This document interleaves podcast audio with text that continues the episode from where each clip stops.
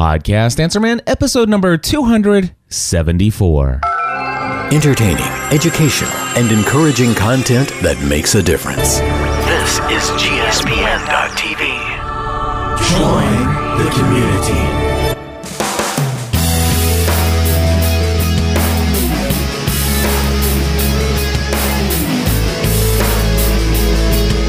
Well, hello, everybody, and welcome back to another episode of the Podcast Answer Man. My name is Cliff Ravenscraft, and this, my friends, is the podcast about podcasting, helping you take your show to the next level. It doesn't matter if you're a brand new podcaster, if you have been podcasting for many years, or you haven't quite yet released that first episode. There's something we can all do to take our show to the next level. That's right, my friends. And for me, taking things to the next level is to make sure that I never do what I did in the last episode ever again. Oh my goodness. I'll talk about that in just a moment. But before I do, I want to give everybody just a little overview of some of the things that are going to be talked about in this episode so you can make a decision right away whether or not you want to stick it out just in case I get boring talking about something that you don't want to hear about. So here we go. First and foremost, I am going to give a little bit of a overview of how I feel about uh, the answering of an overly technical question that isn't well suited for audio explanation. I will be talking about my upcoming podcasting A to Z course just briefly. I will talk about the Apple uh, Apple patent story that just came out. Basically, Apple wins a patent for techniques and systems for supporting podcasting and what that might mean. Uh, let's see here. We also have uh, a topic here that uh, where I want to ask you: Are you creating life changing content? Do you realize the power that you have with your voice and your microphone? And the importance of just one listener. So, I've definitely got a story I want to share with you today, a call, an email that came in, uh, something to really support this idea of are you creating life changing content? So, I, I, I'm really excited about that. Then, uh, standing by is our social media correspondent, Eric J. Fisher, for another social media segment we are going to be talking about Twitter, its change to the API, and whether or not everybody's going to end up leaving this service one of these days as a result of these changes. Hmm, we'll see. Anyway, I'll give you an, a brief update on how things are going on my end now that I've switched every single computer that I own over to Mountain Lion, the newest update uh, for the OS X software for Mac or Apple computers. And then, of course, I'll wrap up the end of the show with my normal thank yous to everyone. So that's going to be what's included in this episode. And uh, the first thing I want to start off with is the feedback that I had received from episode 273. I had asked at the end of the episode, hey, can you tell me what you think about this? And here's what I got an overview. Uh, by the way, just for those that, that are just tuning in for the first time, in episode 273, right around I don't know when it was, about halfway through the episode, I ended up taking a question from a uh, member of the audience, uh, from the community, and they had asked, you know, hey, I want to be able to do a podcast where I bring in two different people separately. I want them to hear each other, but I also want to play audio clips. And, you know, is there a possibility of doing this with software? And if not, um, or what hardware options are available. And I tried to explain this. I know that in my mind, it makes perfect sense. It, I mean, I've been doing this for so long. It it's like um, you know reciting the alphabet to me. And and I had some feedback from several folks who said, you know what, I listened to it, Cliff, and I was following along right there in my mind. No problems at all. I really loved this geeky content. So I did get about four or five of those. However, um, there surprisingly, I got some feedback from somebody who did not hear my request at the end of the episode to give me your feedback about how you felt about that, but instead, uh, this person ended up stopping the episode, not listening to the rest, and writing me an email. And I'll just read it to you real quick. It says, "Hey Cliff, let me start by saying that I am a huge fan of your show." And your show is the number one podcast on my listening list. And it was one of my high points at Blog World that I was able to meet you and attend your session. That being said, I listen to your show from start to finish every week and often replay segments a second and third time. But your most recent episode, number 273, was the first time ever that I turned off a show before it finished. It went downhill for me when you answered the question from Kelsey. To me, your answer seemed long, overly specific, and hard to follow. And it was the first time you seemed unprepared. First of all, I just want to say it's it's shocking to say that that's the first time I've seen unprepared. It has been a while since I've come to podcast Answer Man, quote unquote, unprepared. But uh, yeah. But anyways, he says it's the first time you seemed unprepared often giving information and links and then correcting yourself. You know, this is something when, when I was giving links and then looking it up and then fixing, you know, finding out that was the wrong one and giving the right link. You're absolutely right. That right there, I just want to say for everybody listening, that should have been edited out and I forgot. I did forget to go back and edit that portion of that episode. So even that that's a standalone thing for me when it, I used to do that quite a bit on podcast Answer Man and I had very much gotten out of the habit of doing that. Doing my research ahead of time. If I have a link, then by golly, I'm going to look it up. And if I'm looking it up and I get a link wrong while I'm in an episode, rather than doing the whole, you know, oh, let me see here, type it up. Nope, that wasn't it. Nope, that wasn't it. I understand that, you know what, I could get by with that. It, you know, most people probably won't mind. But honestly, it makes me sound unprepared. And and it does you know just take down the level of the quality of the production I want to offer you guys a bit. I can get by, I can still be authentic and I can still be transparent and real, but still edit out the junk that you don't have to have. You know, and and here's the thing, I value your time. That's something that is a priority for me is to take your time that you give me each week seriously. So, by the way, I thank you for that. Anyway, he says, um, when, let's see here, which made it even harder for us to follow along. Please understand this is being offered as constructive criticism and not as an effort to be negative. Thank you for your show. I will continue to be a huge fan. So I just want to say thank you for that feedback. I'm so thankful that you took the time to write this email to me, even though you you stop the episode. This is the kind of feedback that I needed, and to be honest with you, right with and then I and there I did see I just did that again. That whole to be honest with you. Okay, so everything else I've said so far has been a complete lie, but now I'm going to be honest with you. No, anyway, I'm, eventually I'm going to get that out of my vocabulary. But anyway, I want to say that what was I going to say? Now I seem unprepared, don't I? No, I was going to say something. Oh, anyway, thank you so much for for the email. It means a lot. Oh, I was gonna say that um, I I did you know halfway through the answer I realized it was going downhill fast, and when I started to pull up URLs and was getting the wrong URLs, I realized you know what I'm just making this worse. And by the end of the episode, I had wanted to stop recording. so I've I figured that there would be people out there who would want to stop listening. And because and the reason I knew this, and I, I knew for a fact there would be people who could follow along and everything I was saying to them, it just made perfect sense. As if I was telling them, you know, a Dr. Seuss story. It was no big deal. But I, I work with people all the time who are who haven't yet who haven't yet had this click for them and and and it really is that thing you know when we're talking about mixer mix minuses and super heavy technical stuff this stuff isn't rocket science and and and stuff like that. It, it, it is pretty basic stuff but it takes a little bit for it to be a for you to be exposed to it. I believe it really does take a little bit of a visual aid to kind of you know draw and show you diagrams of what audio is going where and how it's going this and how we shut it off and stuff like that. I mean, it's not absolutely necessary, but once you get it, it's like it clicks. It's not something that you you you start to get and you slowly progressively understand mix minus more. It's just like there's just this one moment in time where it's like, "Oh, that's what it's doing." But explaining it in audio is something that was not really the right thing for me to do.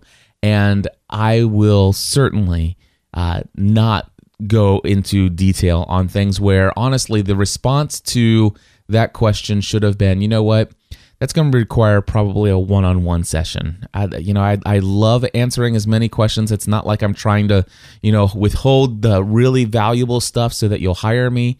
Uh, I really do have this value or this principle of, you know, give it all away. You know, I, I I honestly don't believe for a minute that if I give you information for free in this podcast, that it will keep people from hiring me to give that same valuable information uh, and help them figure out how to apply that information to their you know per, you know personal situation or it you know if I give away all this information it's not going to keep people from hire, you know signing up for a podcasting A to Z course um it, it, it's it's just not that way but there are times when I think I just need to say you know what that one's just not suitable for answering in an audio podcast. So there you go. That's my that's my thoughts related to what I did last week and for me taking things to the next level is to make sure that you know, I, I, I bring the appropriate questions and the appropriate explanations and responses to the show.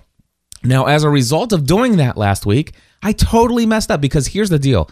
I'm sure that this person was not the only person who shut off the episode. I'm, I'm I know this because I would have shut off that episode during my explanation of the multiple mix minuses and bringing in audio clips and all the different things and ways you could do it.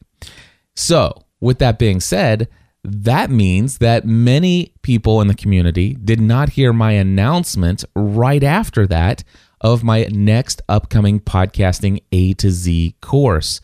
That's right, I have already scheduled my next session. It's going to start on Monday, September 24th, and it is a four week session as always, and it will end on Friday, October 19th.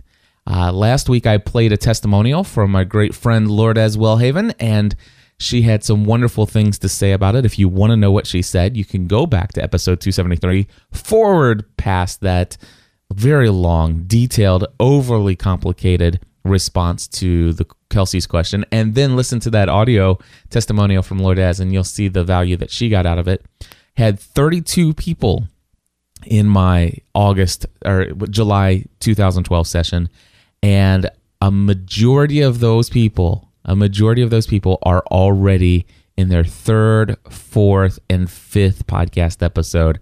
I am so excited. And I happen to know that the other folks who had not yet completed their first episode are right around the bend. So uh, almost 30 new podcasts launched within the last 60 days absolutely awesome. And if you want to be next, I encourage you to sign up. In fact, I want to let you know that two people have already signed up for the September uh, session that starts on September 24th. And here's something I'm going to tell you that number one, I can give you $100 off if you use discount code PAM for Podcast Answer Man. Discount code PAM in the shopping cart will get you $100 off. And if you use discount code PAM, you will also receive immediate access to every digital training tutorial that I have that will be included in the course. It, it you get it all immediately. Uh, you'll just I, I would just ask that you withhold any questions related to those materials until September 24th. But uh, you you could get a whole one month head start by signing up today. A discount of $100 using discount code PAM in the shopping cart. Just go to podcasting a to z.com for full details and more information. All right, the next thing I want to share with you, let's see how I'm doing on time 14 minutes. I'm doing great. Uh, a lot of people are buzzing around the web, especially in my circles, the podcasting community, uh, about Apple, who just got awarded a patent for techniques and systems for supporting podcasts. Uh, and so basically, uh, this was, I think, the unofficial Apple weblog, or uh, what what is TAW or TUAW, the unofficial Apple uh, website. Anyway, uh, basically, they reported that the U.S. Patent and Trademark Office granted Apple another handful of patents this week, according to Patently Apple. Among this group was patent U.S. patent eight million two hundred forty-five thousand nine hundred twenty-four that describes techniques and systems for supporting podcasting. Uh, these techniques include ways of hosting, accessing, subscribing, managing, transferring, and or playing podcasts. So um, I went in, I looked at this. I've, by the way, I've, I've seen some of the things that people are saying out there. Uh, let me see if I can find some of those details for you. For example, Max Flight, he happens to be a member of the podcast community here. He says this is why the patent system is broken and serves to work against the original intent of patents to foster innovation by giving inventors an incentive. Read the patent itself if you can. It includes hardware, devices that can play podcasts, and software, systems to manage the download and transfer of episodes, i.e., iTunes. Uh, this strategic move by Apple he says this is a strategic move by Apple. Companies now build war chests of patents that they can use against others, either to attack a competitor or defend themselves when attacked. You sue me over technology A, and I'll sue you over technology B. Now Apple owns podcatchers and devices to play episodes. Anybody think that's a good thing? Well, I don't know if it necessarily says that they own podcatchers. And here is why. I did go in, by the way, and read the entire patent this morning. And uh, I did take a couple of notes here. First and foremost is uh, where they explain what a podcast is. They had to, you know, kind of before they talk about what their invention is, they need to explain what this is related to. And this is directly word from word from their description of podcasting, okay? First of all, they say podcasts are typically used to share content from websites. That's the first thing they say. Number my my response to that is I completely disagree. I don't think that podcasts are typically used to share content from websites. Um, that that you know, when I'm cr- creating this podcast, this right here, me speaking into this microphone, this is not emanating from a website. This is this is podcasts are typically used to share content from people, from producers, from the minds of individuals who have knowledge or wisdom or some kind of inform, you know, entertaining, educational, encouraging or inspirational content. Podcasts are typically much more than just content from websites delivered to people via RSS, okay?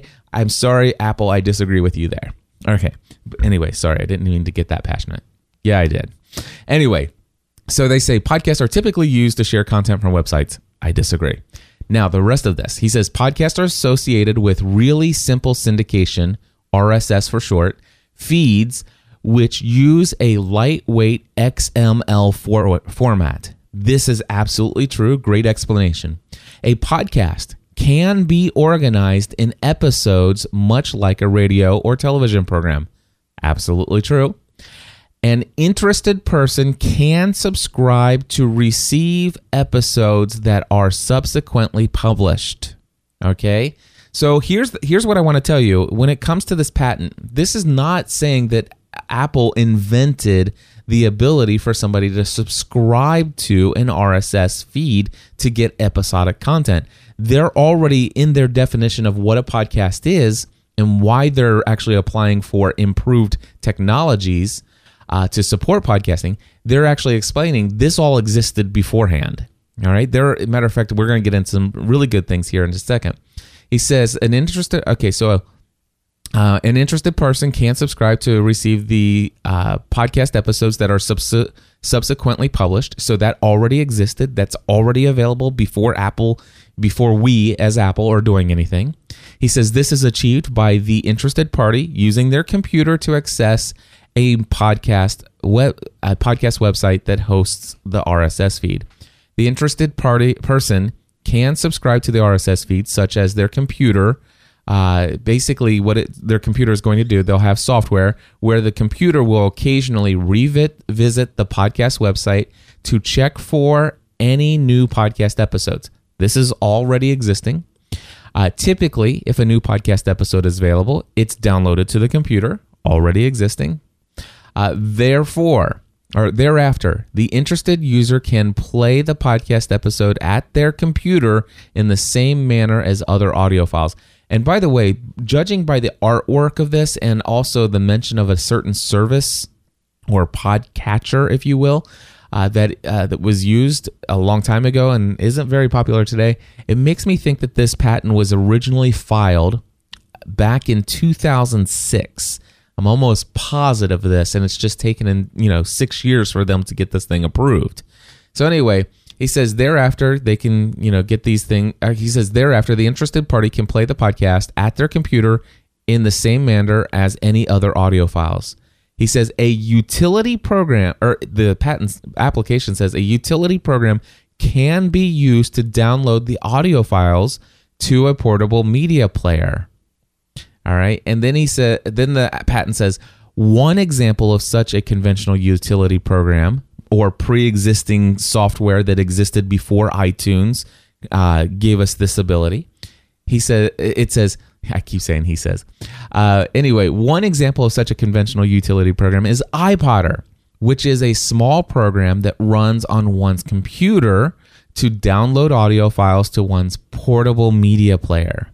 Okay, now here, okay, so all of this is existing, and I, I, it's it's my understanding. Of course, I I am not an attorney. I don't understand patents at all, but from what I'm what I am reading, all of these things say, you know, it, it's Apple's not claiming that they invented any of the above. None of that.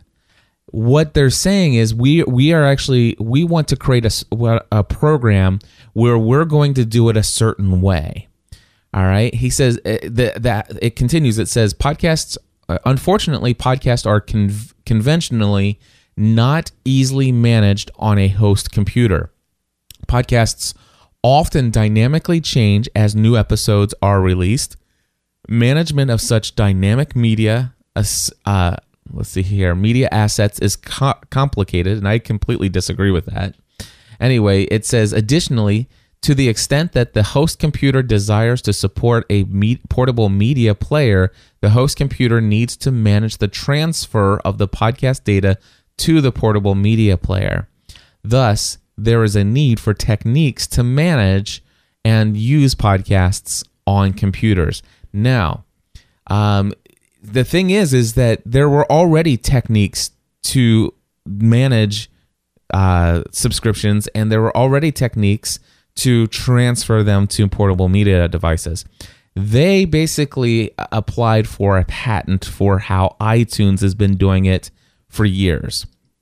I, I went in and I read the summary of the invention and and all of that stuff. And it just seems that they're saying hey we don't want somebody to create a clone of itunes. We don't want somebody to create a, a, a you know for basically they don't want somebody who has been you know watching how itunes has been doing podcasting for the last you know six years and then all of a sudden creating something that looks exactly the same does all of the same things the only thing is though is that you know, I mean, how else? I mean, they they only did it the the logical way, and now all of a sudden they do happen to own this patent. Uh, and if you read through, it seems like you know, well, wait a second, that's pretty much what a lot of other programs have been doing all of these years. So now that Apple owns the patent, what does this mean? I don't know what this is going to mean to anybody anywhere. Uh, the only thing that concerns me is I really don't like the app the idea of Apple being the only company out there that has um, a stake in having a management system for subscribing to podcasts. I mean, what about Stitcher Radio? Does this affect Stitcher Radio? Does this obviously, unfortunately, Zune software has not had the greatest system for submitting your podcast and and all of that stuff. But I mean, does does this affect you know Microsoft's ability to continue to support and uh, the management and subscriptions and delivery of uh, files to mobile devices uh, for our podcast? What about BlackBerry? Although BlackBerry may not be around for forever, but um, does this does this keep other companies, you know, for from doing this? Is is there could this be any eh, could this have anything to do with the fact that Google stopped uh, uh, supporting the Google Listen application? you know, maybe uh, getting catching wind that uh, Apple was about ready to win this patent. Is is that something that had anything to do with them dropping the support for the Google Listen app, which Google Listen was a uh, podcatching or podcast subscription management software for for Android devices. I don't know. I don't know. I all I can say is that you know I, I don't think that it's going to impact us anytime soon, but I just wonder how a patent like this awarded to Apple can stifle innovation of others creating even better techniques or you know basically what's required to manage uh, the subscription of podcasts but from another company and to innovate it and take it to a whole new level. Does patent does does uh, apple's patent mean that they own those improved technologies? So i don't know. We'll have to see how things go. If i learn more if i hear more i'll certainly bring it to you guys but uh, just wanted to share that with you and uh, we're going to switch things over here to some feedback from a listener. And this is going to be uh, John Bukenas, I believe is his la- last name is Bukenas. Uh, we'll find out at the end of his voicemail here if I've pronounced that correctly. But anyway, I want to let you know that the topic here is Are you creating life changing content? Why, you know, I, I often talk about the reason why we podcast why are you hitting the record button? For what purpose are you creating content? You know, and, and I'm sure that's going to be different for many people. But what I have found to be the content that I most, um, you know, am dr- most drawn to, the content that I've seen the most successful in building community and loyal fan bases are people who are in this not just for the money but actually are in this to improve people's lives to to share information to benefit others. You know and and not to say that they don't profit from that. I mean obviously i profit very much from creating content and even giving content away. Uh, it is a great way to market my products and services and other offerings that i have available. But it's not for those for it's not solely for the purpose of profit that i do what i do. And and you can go back to podcastanswerman.com slash Y, W-H-Y, to hear an episode of this podcast that I did where I talked about the reason why I podcast and how sometimes I have to remind myself of the reason why because I lose my my way sometimes. I, I, I shift my priorities in, in the wrong direction. And uh, I got, I got an email this week, and, and I oftentimes get emails from people that, that are just extremely thankful for the content that I create. However, it I, it always stands out to me when I get an email that starts off with the phrase, "You know when you see something that is dear Cliff, you know when you see something that is life-changing? That's what happened to me today. It was finding your when I found your website." So th- that right there immediately says, "Whoa, hold on. I've I need to take notice here." Now, here's the situation. I got this I got this email from John and I I was just blown away. It's like, wow, this is this is an affirmation of why I'm podcasting. This is why I'm creating this content. You know, this is why I think it's important for everybody to know what is possible out there with this, you know, new media. You know, some people think, well, gosh, doesn't everybody know how to podcast now? No, not everybody does. People out there still today need somebody like myself and perhaps some of you out there who are out there sharing the the message of podcasting and how to do it and and all of this stuff. So here's the here's the other thing before I get into this email and I want to go through the story uh, and pull out some points that really speak to my heart as it relates to why I create this content. But uh, the other thing is is I want you to uh, not only think, you know, am I creating life-changing content, the other thing is is do you understand the importance of just one listener? The just one download. Because because here's the thing it, it, it, the biggest thing that gets under my skin it just makes my skin crawl is when i hear a producer say i only have x number of people who are listening to my show. I only have 300 people. And and you guys have heard me complain about this over and over and over again but come on, I mean, if you can, if your content is life changing, and you have ten people, I, I I have to think there's some value in that. And it just really irks me when I get somebody who is out there, they're creating content, they've created 30 episodes, they've got 300 subscribers, and they just say, just don't know if it's worth it. Just not sure. Only 300 people. You know, that that really gets under my skin. You know, and I understand that you know wanting to you, know grow your audience, uh, extend your reach, but let's let's think about the value of just one person. So John and I had some great email exchanges back and forth. Oh, by the way, sometimes when people come to me and say, "Hey, Cliff, I've been podcasting for let's just say I've been podcasting for six months. I've created uh, two episodes a week every week, and even today, I only have you know 200 subscribers to my podcast." And people, some people think I'm joking when I say this, but they, they say, I want to hire you to teach me how to grow my audience. And my immediate response via email is this. So you say you have about 200 people per episode that are downloading your show.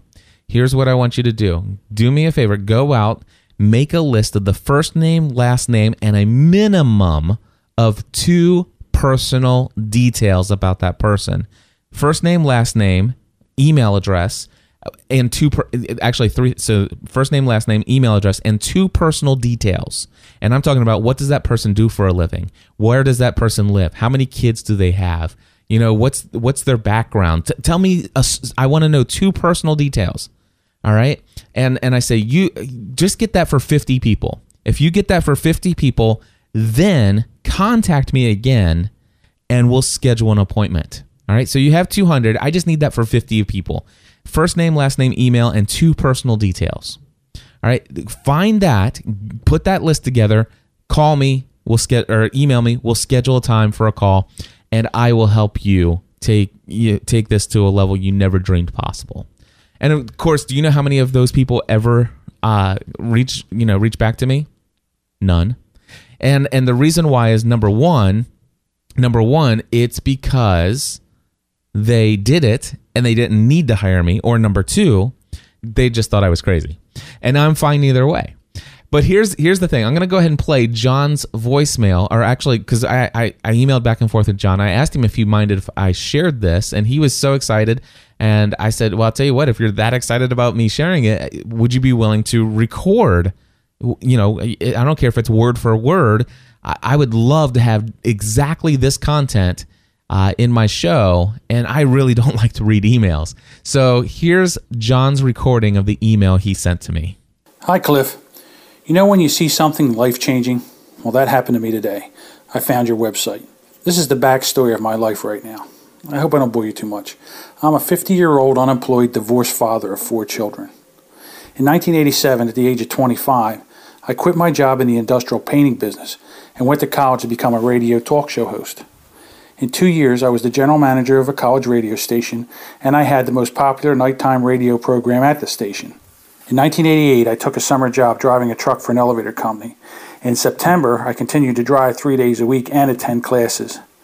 February of 1989, I was offered an apprenticeship in the elevator repair business that would turn into a career where I could make over $100,000 a year. One problem my two biggest fears in life electricity and heights. Not a great combination for someone who has to work with electricity in high places. Well, I took the job. The money was good, and I just had to overcome my fears. The next 19 years, I worked my way up to be a respected elevator mechanic and troubleshooter and run a maintenance route in Philadelphia. A work injury to my knee in March of 2006 made it impossible to continue repairing elevators. I was put on light duty for eight weeks, and while I was on light duty, the branch manager saw supervisor potential in me. I knew my knee couldn't take the grind of working in a field, so I accepted the supervisor position. The problem was I hated my job. I was depressed, so I ate. I gained weight. I stopped walking, which made things worse. It was a snowball effect. I gained 200 pounds from July of 2007 to January of 2010. I was 10 pounds away of being 500 pounds. I thought my life couldn't get worse. Marriage, horrible. Career, horrible. Health, horrible. But I was wrong. In May of 2011, my wife and I decided to separate. Then in June of 2011, my company was purchased by another elevator company and my job was eliminated. It took me seven months to find another job in the elevator business, doing the exact same job I hated. Hey, I didn't complain, it was a job. But little did I know the company that hired me was in major trouble. I was working 14 hours a day, six days a week, trying to catch up. I didn't complain, it was a job. My boss, who used to have my position, was promoted to a new position. Then my boss realized he hated his job and he wanted his old job back. Uh oh. Yep, in just five months I was let go again. Maybe that was a sign. I always wanted to be a talk show host. I heard of podcasting when I bought my Sirius radio. Adam Curry had a podcast show once a week. It was a bunch of podcasts they would play almost like records. One was a brother and sister talking about their school, another one was about hurricanes. The topics were all over the place, and I didn't understand the concept of podcasting. That was until I bought my iPhone. I started downloading podcasts that interested me. I got the itch to broadcast again, but I didn't know how until today. I will start a podcast. Right now, I'm on a very tight budget, but I will end up having a studio like yours. I will scrape the money together to take your podcasting A to Z course. We will be getting to know each other in the near future. I just wanted to introduce myself. Thanks for listening, Cliff. John Bukenas. John, thank you so much. Number one, for the email, and number two, for taking the time to download the iTalk application, which, by the way, John learned about from learnhowtopodcast.com. And he recorded that for me so that I could provide that. And he asked me if I had any feedback uh, related to the to the story. And and I said, I'll tell you what, listen to episode 274 and you'll hear my feedback. And John, I just number one, I appreciate you, man. I appreciate the fact that that you listened and and uh, to, or that you found my site. I so excited that you did, and I appreciate the fact that you are one really awesome listener to to podcast answerman you're the type you're one of those people that i definitely want to reach out there in this world with this message of sharing your voice with the world so if you ask for my feedback and I want to provide it. So first of all, an amazing opening that just really made my day when when somebody tells me that the content that I'm creating is life-changing, that it's changing your life just by the fact that you found my website. And by the way, he found my website yesterday, Wednesday, August 22nd, or it might have been it might have been Tuesday, August 21st. But anyway, he just found my website this week. I mean, and, and it's and it's having a profound impact on his life. Do you know what that means for me? It, it's like that that right there. It's just like wow. That that means to, that means more to me than all of the digital tro- you know digital product sales that I made this week. Now, I'm not complaining about the digital training product sales. Uh, in fact, I noticed that uh, John's already purchased two of them. Uh, so thank you for that too, John. But anyway, the the thing is, is that it the the email that lets me know what I'm doing is having a positive impact on somebody else's life. This is this is amazing. Um, not to mention the fact that you know I talk about you know people say, "Gosh, Cliff, that's that's the stupidest thing I ever heard." No, well, nobody's ever actually said these words, but I know that they're thinking them. Gosh, Cliff, that's a stu- how in the heck am I supposed to ever get somebody's first name, last name, email address, and two personal details of 50 of my listeners? Well, my friends, if you're creating the kind of content that I'm talking about that changes people's lives, that gives them hope and and and instills in them some kind of in inspiration, these people will not you won't need to go and and fish for this information. You'll get it. it. You'll get an email that starts with this is the backstory of my life right now. I hope you I hope I don't bore you with all of the details. I'm a 50 year old, unemployed, divorced father of four children from the ages of 14 to 10. You'll get details, okay? The question is, is do you care? Do you care about those details? I personally, I do. I do care about those details. Do I have the opportunity to to actively engage with every single person who writes me their life story? Not at this level, no. But one of the things that I learned from my great friend Michael Hyatt, and I'm sure he may have heard it from somewhere else, but uh, I know that it's a, I attribute it to Michael Hyatt is do no actually and it, actually michael hyatt may have got it from andy stanley and then i heard it from andy stanley because uh, i went and found that episode. But do for one what you wish you could do for many. Do for one what you wish you could do for everyone. And and i try to to make that and that's why i'm doing it here. Anyway so here's a couple things about the details. You know what you know what are what are in these details that john said? Was that just a boring long non podcast related uh, voice message to you guys Uh, or did you hear the valuable information? Number one, it, uh, in 1987, at the age of 25, he quit his job in the industrial painting business. And he actually even said it was a family business. All right. So so in 1987, at the age of 25, he quit the family business. Now, for me personally, I know what that feels like. I know the difficult decision it takes to actually leave a family business. He says at the age of 25, when he left the family business, he went to college for one purpose to become a radio talk show host. So, why did he leave his family business? Because he had a great desire, a desire enough to pay and to go to college at age 25 to become a radio talk show host. So, there's his passion. That's that, oh, this is what I want to do with my life kind of thing. Was he good at it? Well, he says that he had basically he's he says that within 2 years he was the general manager of the college radio station and he had one of the two most popular nighttime radio programs at the station. So he's already moving up. Now he's going to college, you know, so he's making so he's doing a job, right?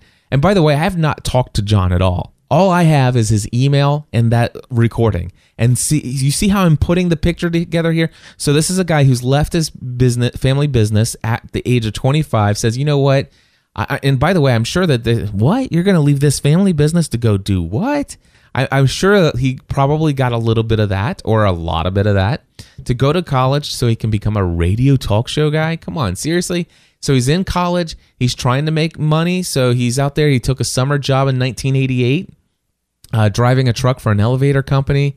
In September, they asked him to stay on a couple bit, a little bit more, and then all of a sudden they said, "You know what? I tell you what, you, you we think that you can go far in this business. Uh, we're going to offer you, you, you can make over a hundred thousand dollars a year."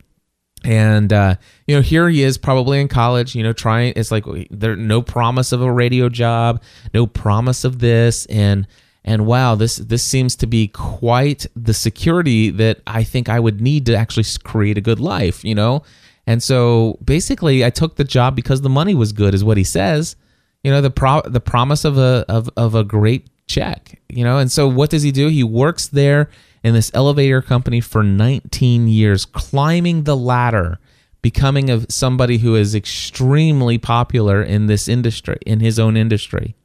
The only thing is he you know he, it wasn't the job that he loved. In fact he, he he only did it for the money. He had to overcome a fear of heights and a fear of playing around with electric electricity uh, just so that he could do the job but he the you know the chasing after the money was enough for it for him so for 19 years he did this and he was doing pretty good but then he had a knee injury and his knee injury the prob uh land, got him to the place where he couldn't do that specific job anymore so he took on a supervisory role and he hated that job. But it was the only thing he could do in that same industry that he's known for 19 years of his life. And and uh, he became a supervisor. The only thing is, is he hated the job so much that he became depressed, uh, and and he ate, uh, gaining lots of weight, uh, gaining almost 200 pounds within a three year period of time, and or two and a half year period of time just shy of 500 pounds. This I'm thinking of somebody like you know uh, you might see on The Biggest Loser. Uh, he says, "My life was a wreck. My marriage is horrible. My job is horrible. My health is horrible." And and let me tell you, this is not uncommon. I see this in people. I I was almost this guy. I was almost you, John. I literally I I, I was in a family business. I hated my job. I, w- I despised it. I was gaining weight um, you know, and and all of this stuff. I, I I so know where you're coming from. And he says, and you know, I thought things were as bad as they could get, but then, you know, th- you know, with all of this stuff going on in his life, obviously marriage wasn't in the greatest shape. They ended up separating in May of 2011. In June, the company was bought, and then they let him go. After 19 years, they let him go. Uh, then he, he he searches for seven months looking for another place where he could do the job that he hates. and this is not uncommon either. This is I, I see this a lot. Um, and and so uh, you know, he finds he finds a job after seven months and works there for five more months, and one thing leads to another, and the next thing he knows, you know, after all the hard work, and by the way, I don't know if you caught it, but working 14 hours a day, six days a week to try and catch up, and uh, and then all of a sudden, just because somebody who had his position before him wanted it back, he's let go again. So I love how he says, you know, maybe this is a sign you know and and when you think about i i, I think the sign for wasn't necessarily li- the what happened in 2011 2012 uh, I, I don't think that that's the sign. I, I think the sign was the fact that at age 25, John, you left your family business and the, the security of what that offered to you to go to college to become a radio guy, to get behind a microphone and share your voice with the world. I think that was I think that was the sign. But uh, you know, I understand how the other signs, which are dollar signs, can cloud our view of of what we should be doing in our life. Anyway, he says that uh, the pa- basically the passion that he had was still there. Uh, in 1987, he did what I was just talking about. But he said there, he says here, uh, um, oh, anyway, he talked about the passion that's still there. He says, I always wanted to be a talk show host. I heard about podcasting when he bought it when he bought his uh, Sirius Radio. He said he Adam Curry. If you guys don't know, Adam Curry was one of the co-creators of the technology of podcasting, along with Dave Winer and some folks. They got together and thought of all this stuff about how we could attach enclosures, media enclosures, and deliver audio files via RSS. It was not Apple, uh, but anyway, um, he Adam Curry at the time said, you know what, I'm going to, we're going to take this money that we have and we're going to get a channel on XM satellite radio or Sirius radio. It was just Sirius radio, I guess. Anyway, uh, we're going to get a channel and we're just going to take podcasts and, and broadcast them one right after another.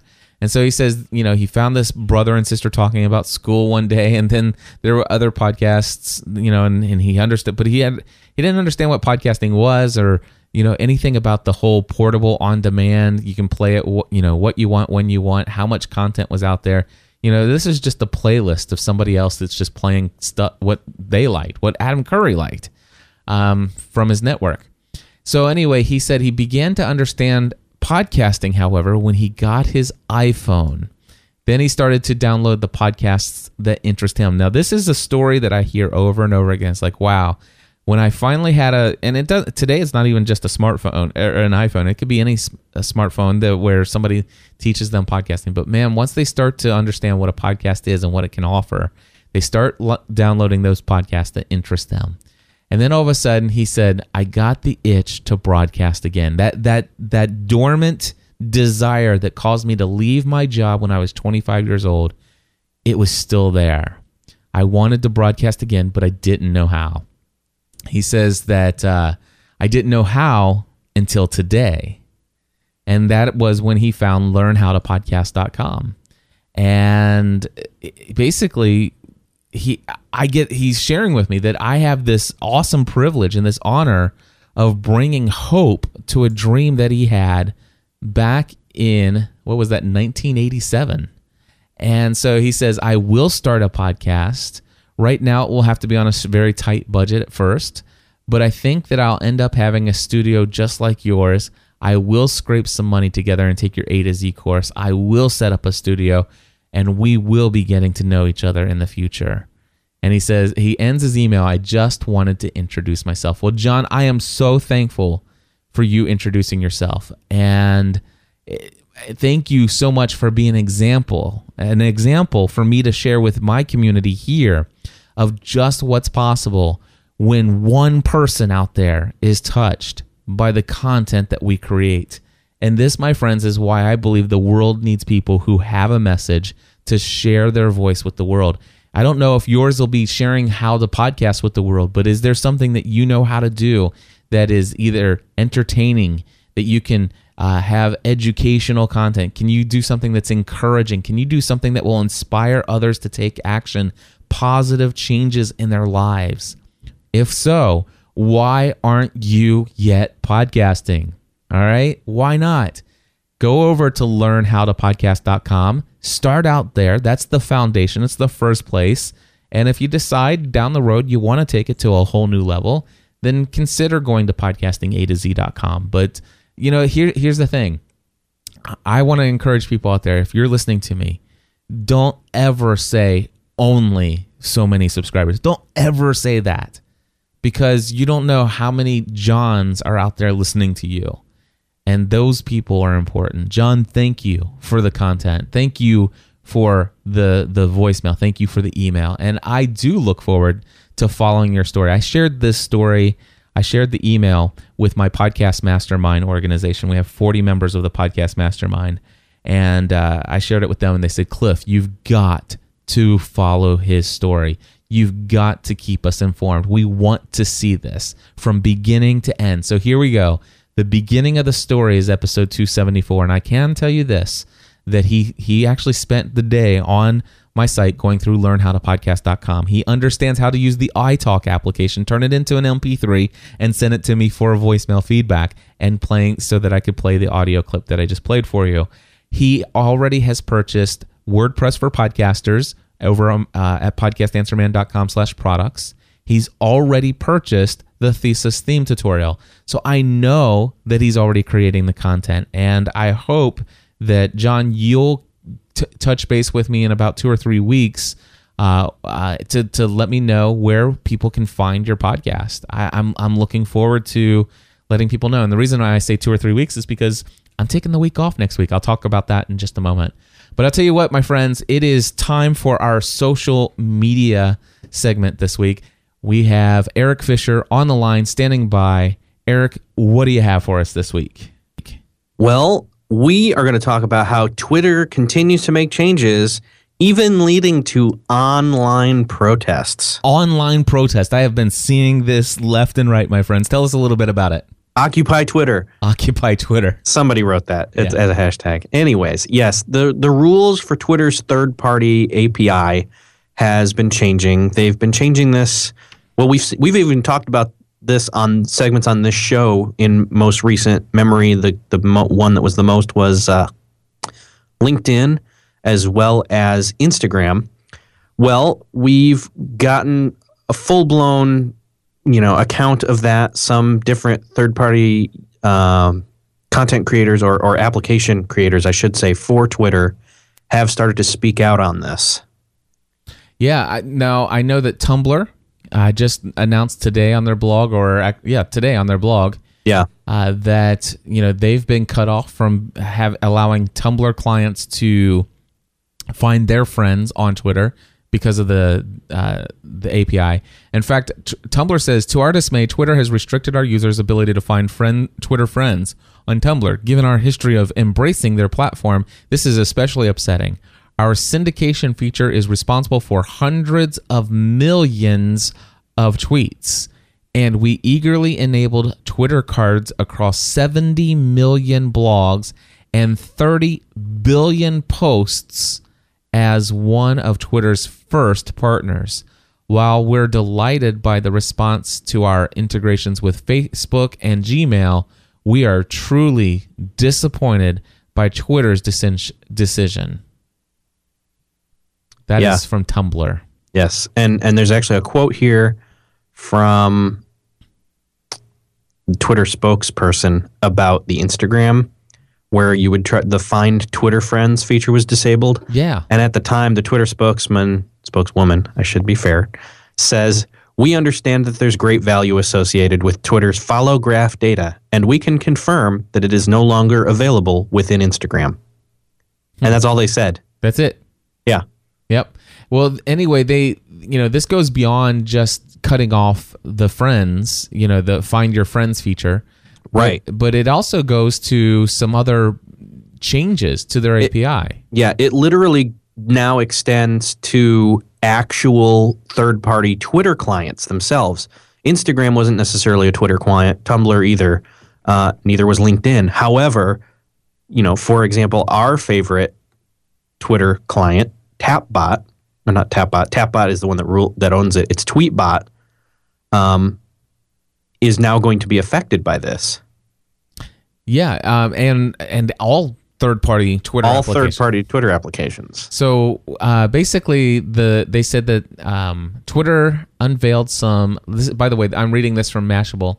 Twitter unveiled some of the upcoming changes to the version 1.1 of its API that could have a drastic impact on the service's third-party ecosystem. As promised, Twitter is squeezing the knot around the neck of third-party Twitter apps that mimic Twitter.com with a more stringent set of API rules. The changes in Twitter are designed to foster a consistent Twitter experience from platform to platform, which basically we can read that as if we're going to put ads in our Twitter ecosystem, our ads must also show up in your device. Yeah. Um, and also, it says here that uh, they used to have this thing called uh, rules, and now or no guidelines, but now the now the guidelines are called rules. so basically, those clients that do not he- adhere to the rules, like proper scaling for device, could have their application key revoked. Um, to, to, to, similarly, all of these apps have to be certified by Twitter before pre-installation, uh, say prior to consumer delivery. Failure to do so could result in an application key revocation. Twitter may also be twi- here's here's the big one. Twitter may also be seeking to limit the number of users these third-party tools can have. Its last rules of the road update says that developers who need a large number of user tokens will have to work directly with Twitter to acquire them. The company does acknowledge that some third party developer apps are already past the new limits and will work with them, but only to a point. When they grow to 200% of their current size, they'll need to get an okay from Twitter to go further. Yeah. I don't know, my friend. So, uh, sounds like somebody's getting a little too big for their britches, if you ask me. Well, it seems to me that they're they're burning the bridges Yeah. from the people who made Twitter what it is. And are con- are continually and currently doing so because as as this news was coming out, I went over to the iOS. I went to iTunes. I went to type in Twitter, and it brought up all the Twitter apps for iOS. And there's the Twitter for iPhone and Twitter for iPad. There's Hootsuite. There's like Echofon. There's our favorite Tweetbot, and all the third party apps are rated higher than Twitter's own app Yeah. which is sad because they just don't. I, I personally, personal opinion, I feel Twitter does not understand that the reason these third party apps are uh, potentially just making them jealous is that they're outdoing them is because they're not spending time making their own apps or own experience what it should be. Right. And well, and the thing is, is they've given people the tools saying, Hey, we encourage you to create these tools. Right. You know, go and do this. And, and and they've done it. And I think it's great. The you know, you and I have argued for a long time and and I know some other people, it's like, you know what, why don't you charge people who if if your big deal is you want to make money and you need to have the advertisements show up everywhere exactly the way the advertisement should be, you know, why why not forgo the ad model and offer a paid service? I, Yeah. I would pay 50 bucks a year. I'd pay 100 bucks a year for the use of Twitter. If you gave me some additional features that were above and beyond, you know, just what's available for free and keep what's available, what's what makes Twitter work still, make that available to the people for free and and give extra features.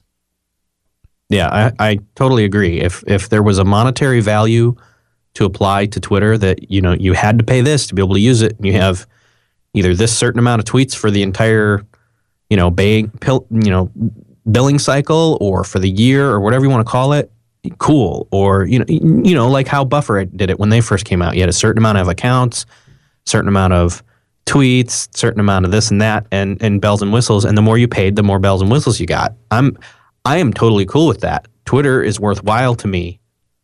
But with all this news, like I'm starting to have my doubts about them potentially being one of the next ones to move the way of MySpace. That- honestly, You know, I I don't I don't like to be this the sky is falling guy. uh, I don't either. uh, and, and I and I typically don't do that. And and to be honest with you, I mean, honestly, how you and I know about this, we're super ultra geeks. We're reading Mashable, and and we're we're connected to other geeks, but you know, really, are all the Justin Bieber, Justin Bieber fans are they going to even notice that is the problem? You know that this is going on. Oh no, Honestly, I mean, for probably the average user, uh, to be honest, I think the average user really is using either the Twitter.com site or a native literal Twitter for whatever device you have app. Right. And the and what makes Twitter so appealing for me is the number and the reason why I haven't really taken Google Plus seriously. Uh, and I think that this is applicable both ways is the fact that number one, not everybody that I know is on Google Plus, and number two, Google Plus doesn't have any cool third party applications, and they don't allow me to, you know, post from another service. You know, like for example, if I took an Instagram picture, I can't post that to Google Plus. Yeah.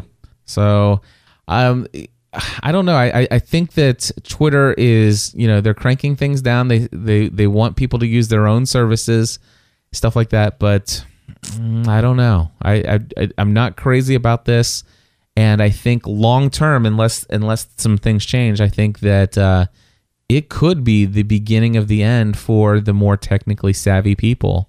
I think Twitter could could I don't I, I think this will stifle innovation for them. I think all innovation innovation that's happened for Twitter, every bit of it has happened as a result of third party or the user base. Oh, most definitely. I mean, we've seen this in the past with the fact that there was no there was no such thing as a hashtag, no such thing as retweets. Those were all from the users, Yeah.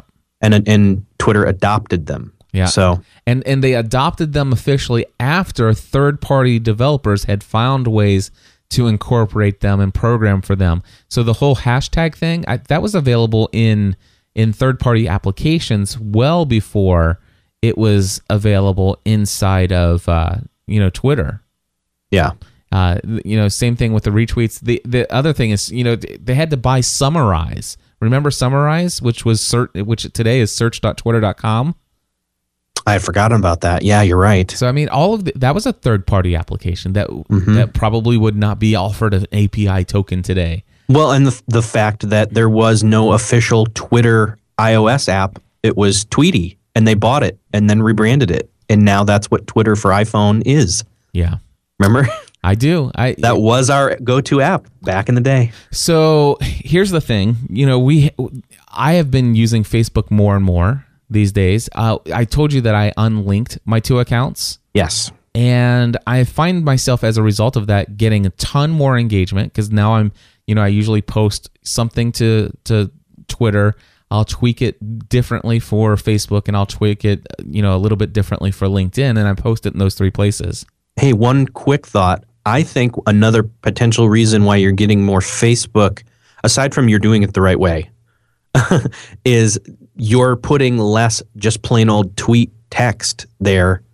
And then that's the opportunity for people to ignore it, which then tells the EdgeRank feed, well, your your friends have ignored that, so they don't need to see as much of your stuff. Right. Exactly. You're not training the EdgeRank to make people ignore your stuff. The the only thing is though is I have found myself not posting as much as a result of all of this. You but know, you're getting more engagement. but I'm getting more engagement on the things that I do post. So I, I guess it's, it's so where's the downside? You're doing less and getting more, Cliff. I, I understand that, but the downside is there are sometimes it's like, you know what, I would love to send out a tweet right now, Yeah. but I'm not going to send out a tweet because then, you know, there's going to be some people on Facebook that won't get it. And I don't really want to go and find an image. And I don't want to put out a tweet on, I don't want to put a status update without an image. Uh, you know, I just not going to put out anything right now. And, and, and you know what? There's probably a ton of people out there really needed to know what I had for dinner last night. Mm, I don't know. Uh, well, that's true. I really need to know. Yeah, I, I'm. You know that I'm just kidding about that, obviously. But I have found myself not tweeting or status updating as much, and and and curating the things that I share a whole lot more, which I think probably is a much more valuable thing overall.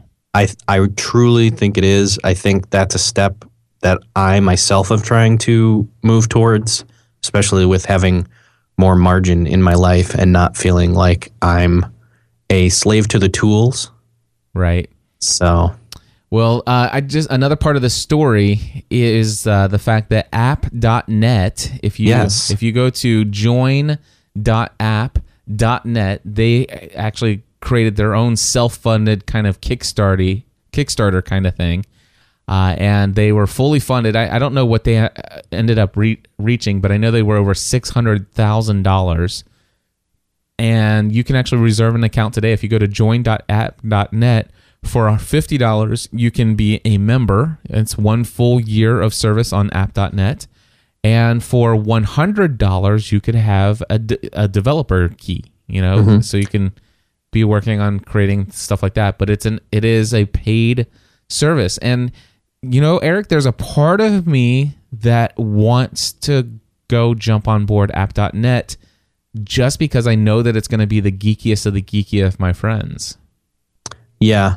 Well, uh, it, part of it really appeals to me. When you when you listen, I mean, there's a video there. It's like three and a half minutes, so you probably shouldn't play the audio. But it really does a great job of explaining what this is.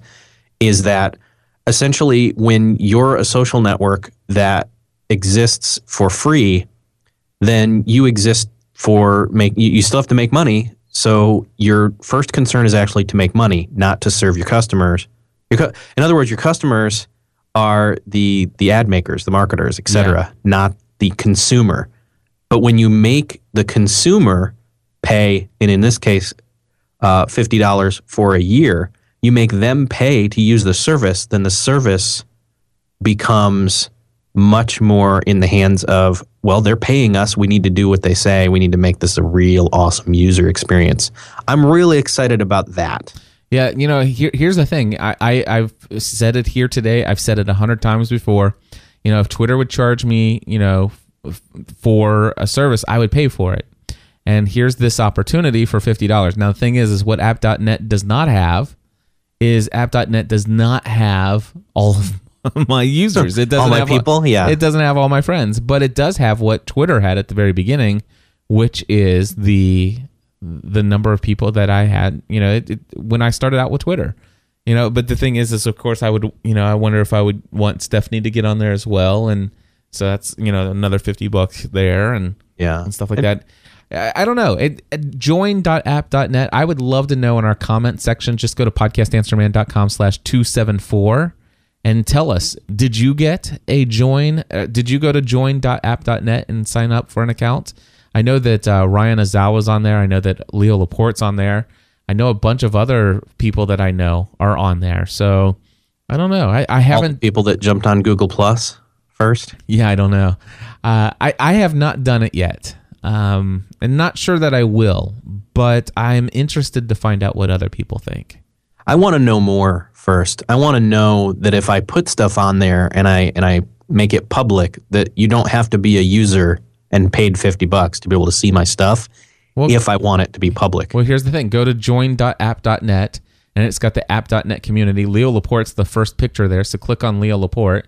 So oh, there's good point. so there's alpha.app.net slash Leo Laporte, and uh, it's got his image there, and uh, yeah, it It looks like you can, yeah, I see and everything. it's kind of Looks- twittery. It looks very much like Twitter. The only thing is, it's like, dude, where's the threaded comments? If you're gonna make something, Yeah. come on, let's fix the one thing Twitter hasn't got right yet. hmm Uh, oh, cool, and they have a directory of third part app, third party apps already. Well, and and here's the thing: Buffer just announced that they already have uh, integration with App.net. sweet.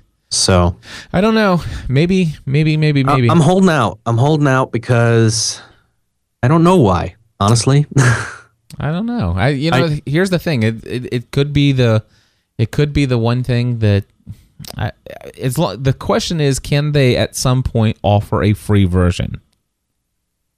That that hmm. that would be the one thing that I mean obviously I would sign up today, but I don't know if I would actually pay $50 for Stephanie. I, well, if Stephanie wanted it I would, but obviously there's no reason for Stephanie to have it at this point. Not enough of her anybody that follows her would be on it. Most of them wouldn't. Uh, but anyway, you know, I'm not going to pay fifty dollars for each of my three kids to be on it. So the question is, is is there a way for people to have a free account in the future once they get into like a beta or an open system? You know, will they have enough paid users, but then they have enough, you know, enough of the free stuff to give people the ability to to do Get their feet wet. yeah to get their feet wet to or to to be at First least, one's free. yeah well not the first one's free but maybe you know hey you can have uh, one status update per day is is your on your free account or you can have you know for free you can have up to you, know, you can have up to 100 followers or you can you know for free you can follow up to you know 50 people. You, you see how you can limit it in that way and it still isn't going to take the the casual user that you would want to interact with you and stuff like that. And and there's a lot of people who would be served well by having a limit of followers of you know whatever I just said and a limit of you know 50 people that you can follow. Yeah. Is, that all that makes that all makes sense Oh yeah. Yeah, definitely.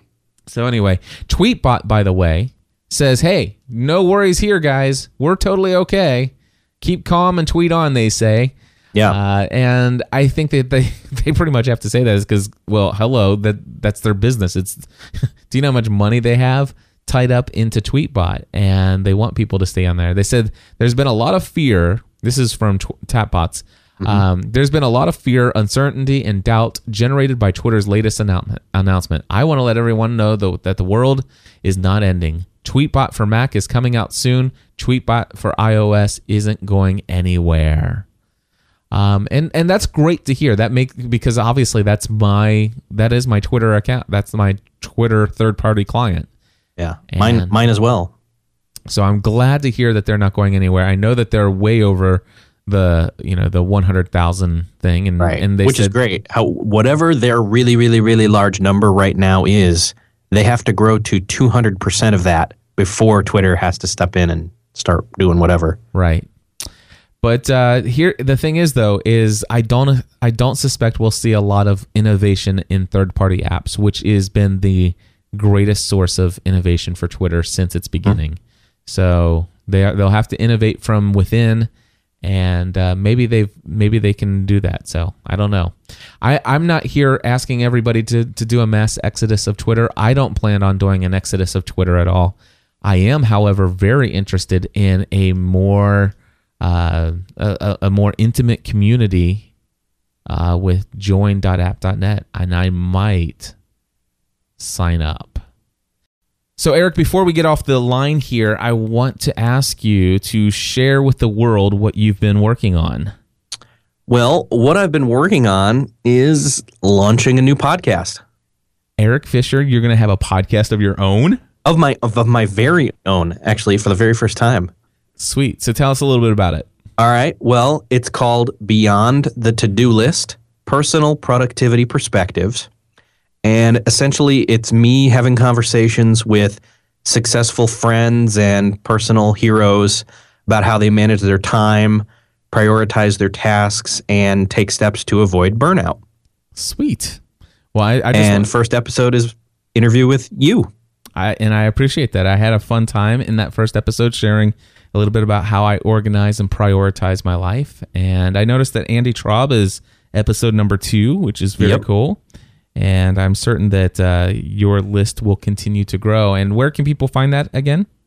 Beyond the to do list.com. All right. So if you guys are out there looking for some uh, content that will inspire you on how to better prioritize and get your life uh, to where where it's maybe got a little bit more margin, or you become a little bit more productive, or you just want to have some inspiration on how to live life to its fullest, I encourage you to check it out. Thank you so much, Erik. No problem. Thank you.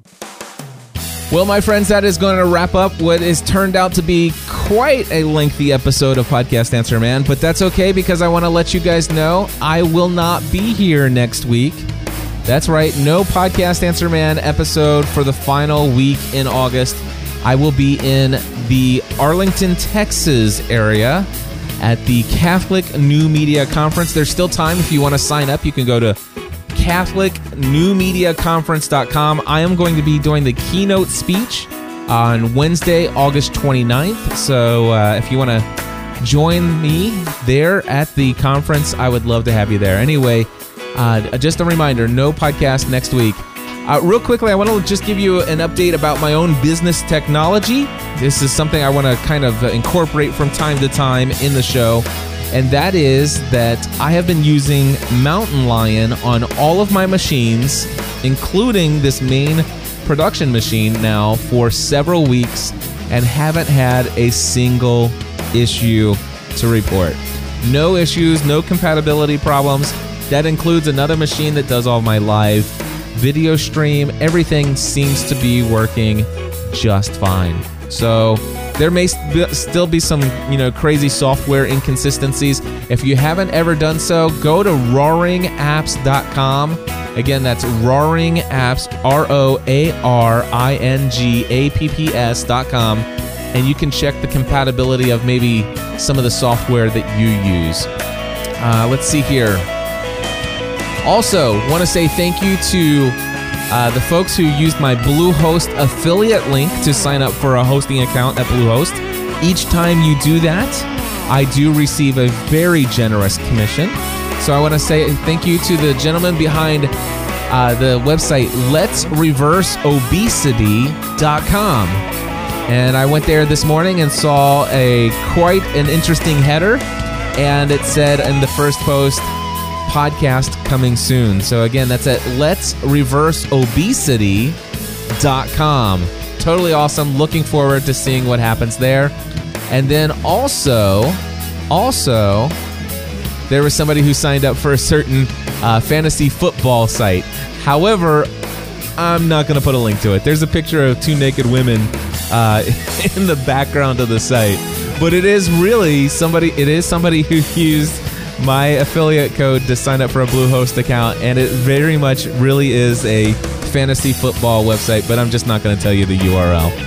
Uh, but I just want to say thank you for those of you who are using my Bluehost affiliate link, and also.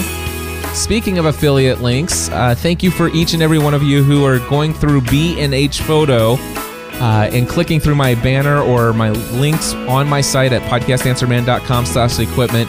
Anytime you click on a link with B&H and get to their site, I earn a commission there. And so far, folks have purchased $6,287 in equipment in the last two weeks. So thank you guys.